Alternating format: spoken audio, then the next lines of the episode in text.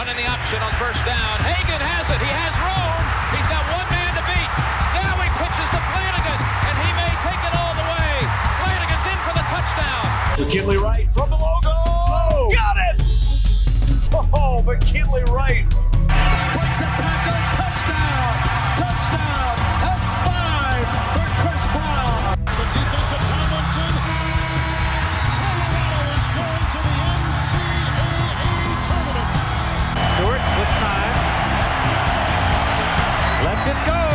He's got 3 people down there. The ball's up in the air. Caught.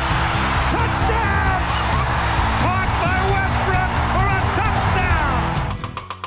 Caught by Westbrook for a touchdown. I think they like my Colorado swag. Cause when I'm in that flag, I don't really know just how to act. And when I'm in that goal, you know I'm acting bad.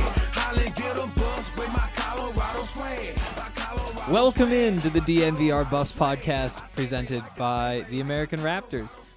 I'm Henry Chisholm, and today, more news. It's every day that happens.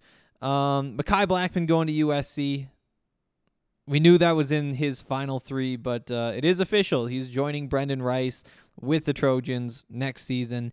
Not too much to say about that, but we'll get into that right off the bat. Also, Chance Lytle, the tackle, is entering the transfer portal, and we'll talk about that as well. So that's kind of the plan football-wise, and then after the break, we'll talk about this basketball game tomorrow. So Colorado is hosting USC on Thursday. It's a 5:30 tip, which is surprisingly early. I'm not sure why that is, but is it a national broadcast? Could be. If it's at 5:30, I don't know what the other reason is. But it's a big week for Buffs basketball. You know, we talk about win your home games, split your road games. Well, you've got 2 really good teams that are coming to Boulder. USC currently ranked 16th. At one point, they were top 5 in the country. They've fallen just a little bit. Then, obviously, UCLA will be here over the weekend. And then they're a top 10 team right now. 2 really good teams. Worth noting, Colorado's won 7 in a row against USC, so hopefully that magic continues. But we'll dig a little bit deeper into that game to wrap things up here. To start off, though, like I said, Makai Blackman going to USC. I think it's again, we talked about this yesterday a little bit, but if you're going into your senior year and you've got 1 year of eligibility, this Trojan team with Lincoln Riley, hey, I mean, you get the appeal, right? Like, sure, they won 4 games last year and all that stuff, but easy to see why he chose USC. I don't think we need to dig too deep, try to figure out what was going on in his head. But I do think that he could be a pretty important piece of this team next year. As always with Makai, you know, health is the number one question. Like, is he able to stay on the field?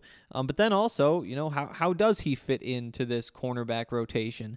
I would guess, I think that he probably winds up number 2 on the depth chart, moving in to play in the slot, in the nickel packages. That'd be my guess. I could see him being nickel only. I could also see him being their best corner if they are struggling. They've got some young guys, but they're lacking experience. So there's my read on the situation. I would guess that he's going to be probably a starter. I'd say he probably starts, and he has a better chance at doing that stuff than Brendan Rice probably does, just because Brendan is so raw and so young. But who knows?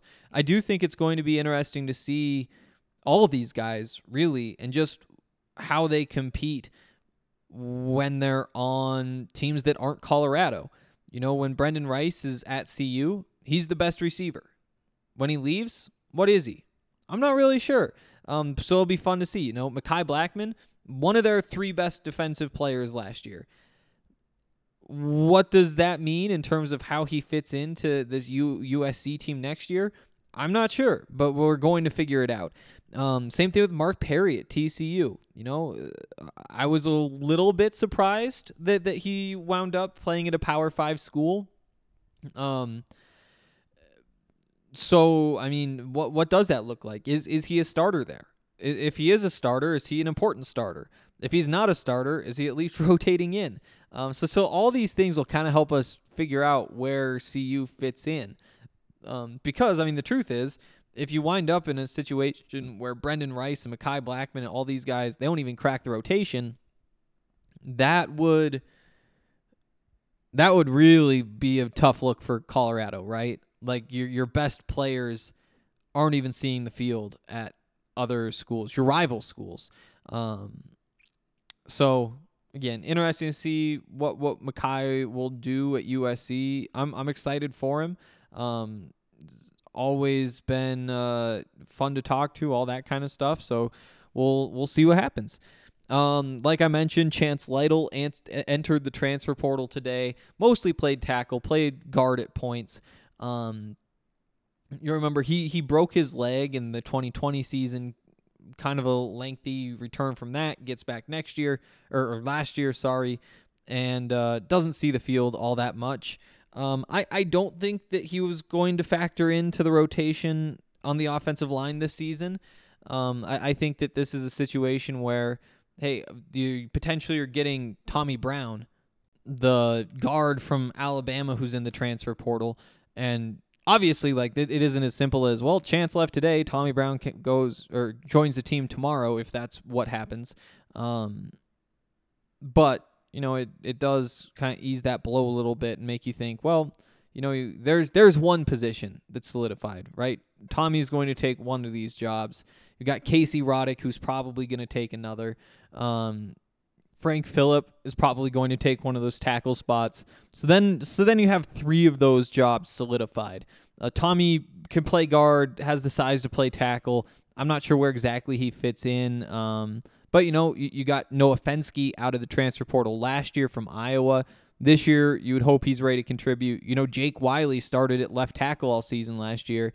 And for the most part, honestly, he struggled, but he was also a freshman, so you can't be too surprised by that. You know, they're not to the point where you say, yep, they've got enough talent. Like they've got the talent. They'll get five guys good enough to be out on the field. They're not quite there yet. They probably need at least one more from the portal. And then when you start factoring in injuries and that sort of stuff, you probably want Tommy plus two more. And that's assuming you get Tommy. If you don't get Tommy, well, you really got some work to do. There are some younger players. Josh Gines played pretty limited snaps last year. He played 8 snaps last year. Mostly plays center, can play guard too. You had who else was he? Oh, Austin Johnson at center was out there for 23 snaps. You know, you got some of these guys who have been kind of sitting in the shadows, biding their time. And you never know which of those will pop either. So, again, offensive line's still a work in progress. We're not all that close, I don't think, to figuring out what it's going to look like. Because, I mean, you lose Colby Purcell, you lose Kari Kutch to graduation, and now Kanan Ray transfers out. And he was one of those guys who it's like, I'm not sure if you're starting, but you would have competed. And you know, to be honest, he's probably higher on the list than Chance Lytle was. And while losing Chance Lytle does mean, like, okay, there's one less guy competing, I do think that you can probably go to the portal and find somebody who can put up maybe just a little bit better fight. Obviously, wish him the best. Excited to see where he ends up, too. You know, these are all guys who got on the field for Colorado, started games at points for Colorado. I'm sure it didn't always look pretty, but it does say at least something about CU's program when you see where these guys go and how they perform when they get there. So that's the transfer stuff. I think that was all the big news from today. I don't think there was anything else that came out. Like I said, I do expect some Tommy Brown news coming in the next couple days. I also would say that you're probably not done seeing guys leave. I'll kind of leave it at that. So there we go. That wraps up football. We did that nice and quick. Wow, I'm proud of myself. And now we can move on to talking about some basketball. First, though, Breckenridge Brewery is incredible. They make incredible beers. Like, there isn't too much more to it than that. Monday I was up at Ball Arena, had some Breck beers up there because that's what you do when you're sitting in the Ball Arena watching hockey. You drink beer. There's a lot of different varieties. Obviously, you can get the Strawberry Sky, Vanilla Porter, the Avalanche Amber Ale. I think the Christmas Ale is probably gone because it's been almost a month since Christmas. That's crazy. It feels like it was yesterday. But yeah, I mean, it's Breckenridge Brewery. They do great stuff. They are actually donating 1% of their profits to the National Parks Conservation Association. We love when people do things like that. So get down there and support them because they support us. Also, DraftKings Sportsbook.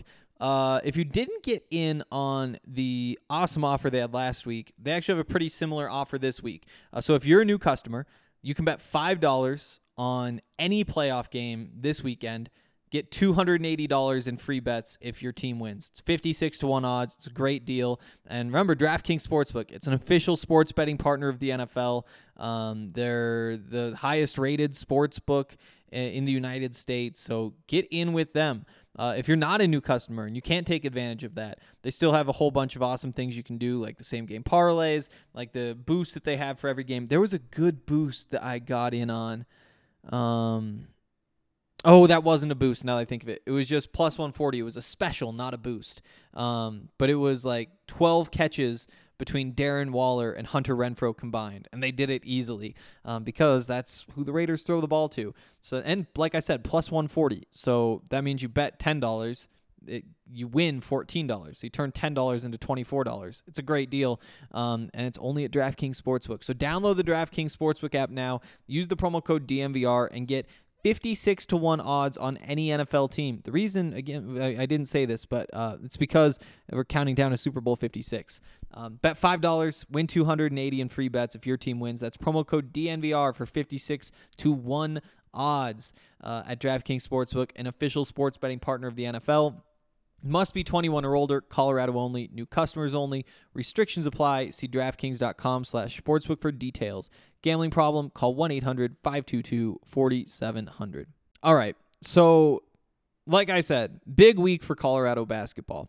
Got to win your home games. That's just the way it works. And these are two of the toughest home games. I think there are three Pac-12 teams ranked. It might just be Arizona, USC, and UCLA.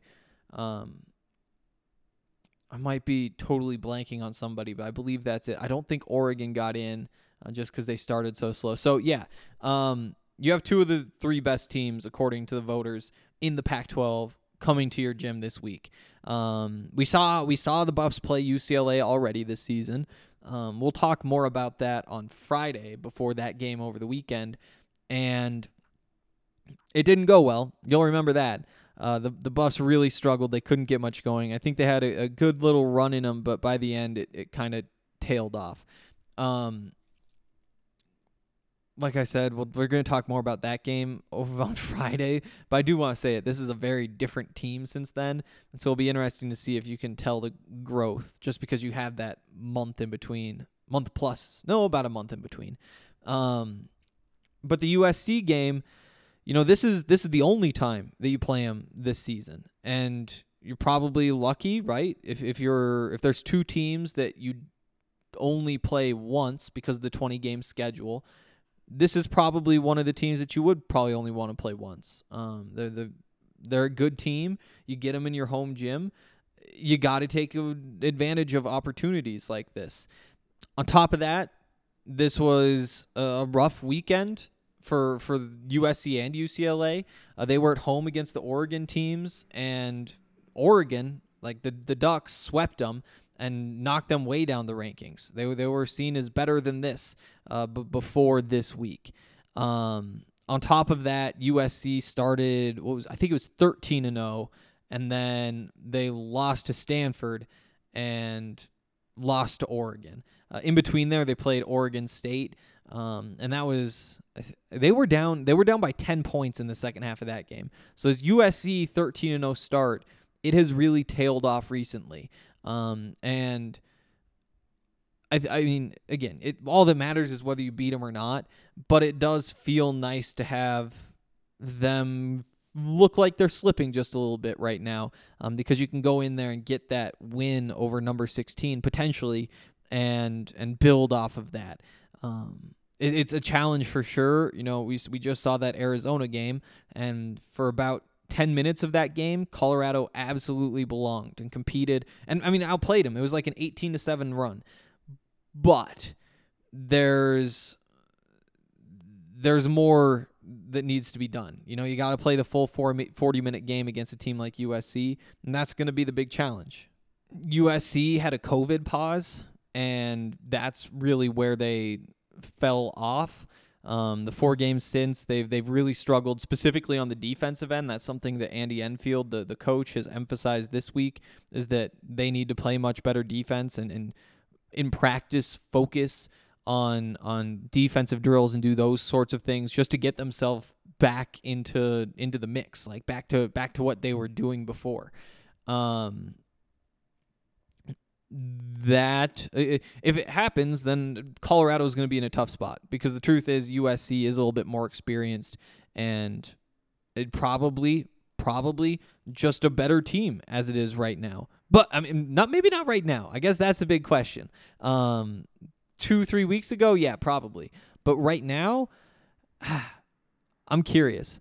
The bench has really struggled. That front line for them has been solid. They have good talent there. I mean, what they lost Evan Mobley last year. He was the number 3 pick to the Cavs, and now he's the favorite to win Rookie of the Year. Massive loss there. They lost Taj Eddy as well, who was their number 2 scorer behind Evan Mobley last year, and now Isaiah Mobley, his brother, and you'll remember, like, their dad is also an assistant coach, and that's part of how they recruited him and all that kind of stuff. But Isaiah Mobley is still there. He's their leading scorer. He's another big. He's scoring at almost a 50% clip in the post. That is kind of the first thing you look at. The rest of the front court is also talented, though. Chavez Goodwin, he's coming off a bit of a rough stretch in these past few games, like a lot of them are, but he's their second leading scorer, shooting 64% from the field. Again, like I said, it's cooled off a little bit. It didn't cool off as much as I thought.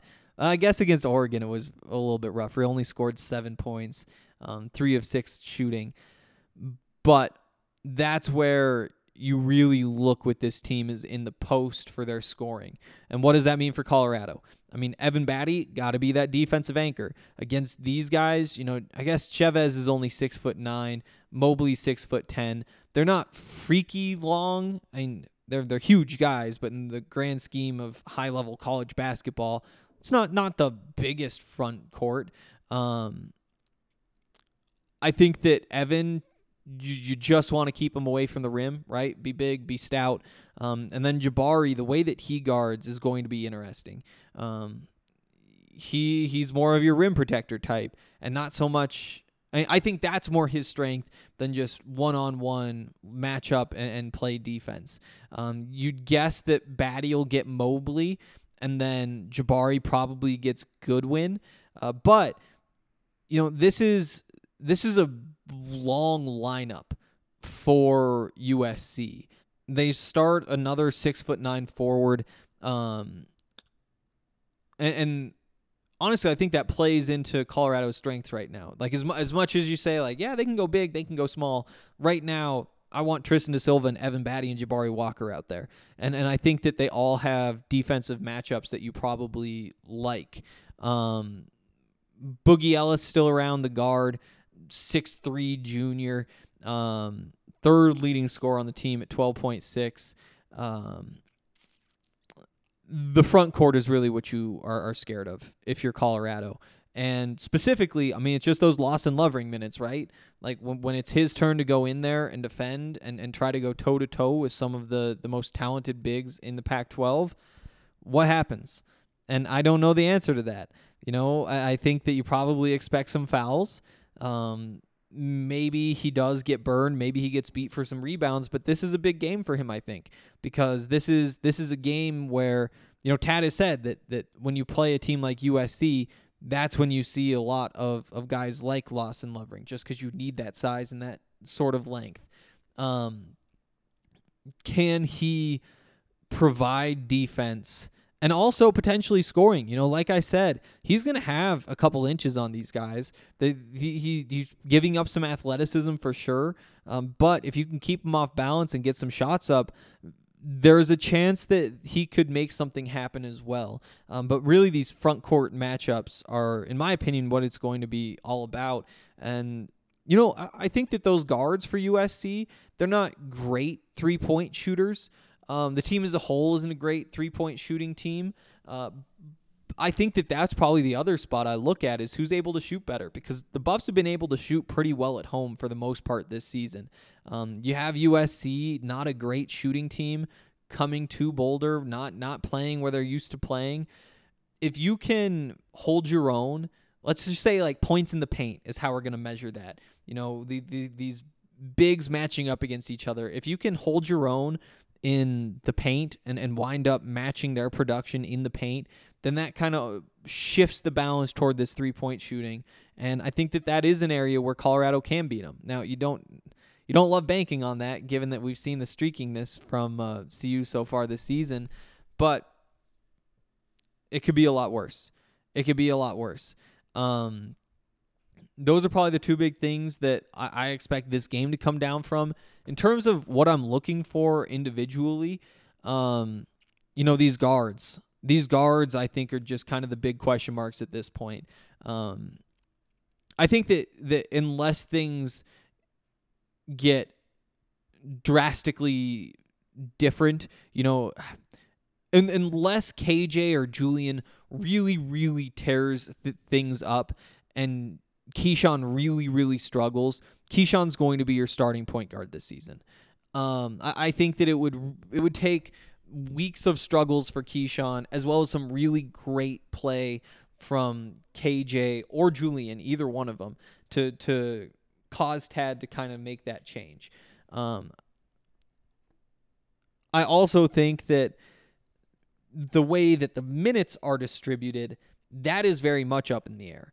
And I think that because Keyshawn seems pretty locked into that starting role, again, unless things get really, really rough for him, the battle is probably more on the bench side. You know, can Julian, can KJ show that they have a steady hand? You know, first thing is going to be avoiding turnovers. Second thing is going to be defense. And then the playmaking on offense. You know, are you able to keep the offense moving? Are you able to create shots for yourself? You know, KJ, just with his mentality and his approach to the game of basketball, like the downhill, get to the rim, his baseline is just a little bit higher, because he's attacking, he could get fouled, all these sorts of things. Sure, it can get ugly at times if those shots aren't falling, if it feels like he's throwing up prayers, if there's players to pass to and he's missing them and charging into double teams. But there's just a little bit of pop there. And for Colorado, with an offense that can be a bit stagnant at times, it's easy to just say, okay, things aren't going well, KJ, go do something. And he can go do that. With Julian, you know, it's more, honestly, maybe even straight up just a more refined game.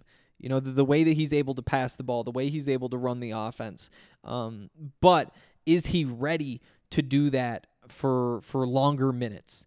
Is he ready to do that when he plays, you know, USC and UCLA in the top tier teams in the conference? And if he is ready to do that, then he might be your first point guard off the bench. He might eat up some of those minutes from KJ, or potentially from Keyshawn as well. And if Keyshawn's minutes start dwindling a little bit, you wouldn't be too surprised, right? It was called a three-headed monster coming into the season, and we saw that it was mostly a two-headed monster. We didn't see all that much of Julian, but it does seem like Julian's role is just going to keep growing and growing at this point until KJ makes a claim for those minutes. You know, he puts up 15, 18 points efficiently, or Keyshawn gets back to what he was doing early on in the season. Still, though, to me, the most intriguing storyline with this team at the moment, you know, there's a lot to be intrigued by. Right now, though, it's these guards and this kind of battle that they have going for playing time and to honestly potentially take control of this team next season. Like I said, I think Keyshawn probably holds on to this job for the year, but who knows? From there, I look at the bench guys. You know, what can Neek do? What can Luke O'Brien do? This is where you need Luke O'Brien to be a big, strong, tough guy and get you some ugly boards, get you some stops, and play efficient offense. Play within his role. You know, whether he gets a few fast break layups and winds up 4 of 5 on the night, or whether his job is to take 2 shots and make them both. What really matters from him is going to be on the defensive end. And we've seen some good minutes from him recently. And I'm excited to see him kind of grow. And again, this is a big game for just about everybody on the team. You're playing a very talented opponent. But for Neek and Luke, I'm particularly keyed in because they've now been here. This is their second season. They should have these standards raised a little bit, and they should be able to keep up with these guys. Whereas, you know, when KJ gets out there, I expect there for a minute to be, you know, some defensive lapses, some mistakes on offense, just moments where he needs to get himself into the game, get used to what's going on.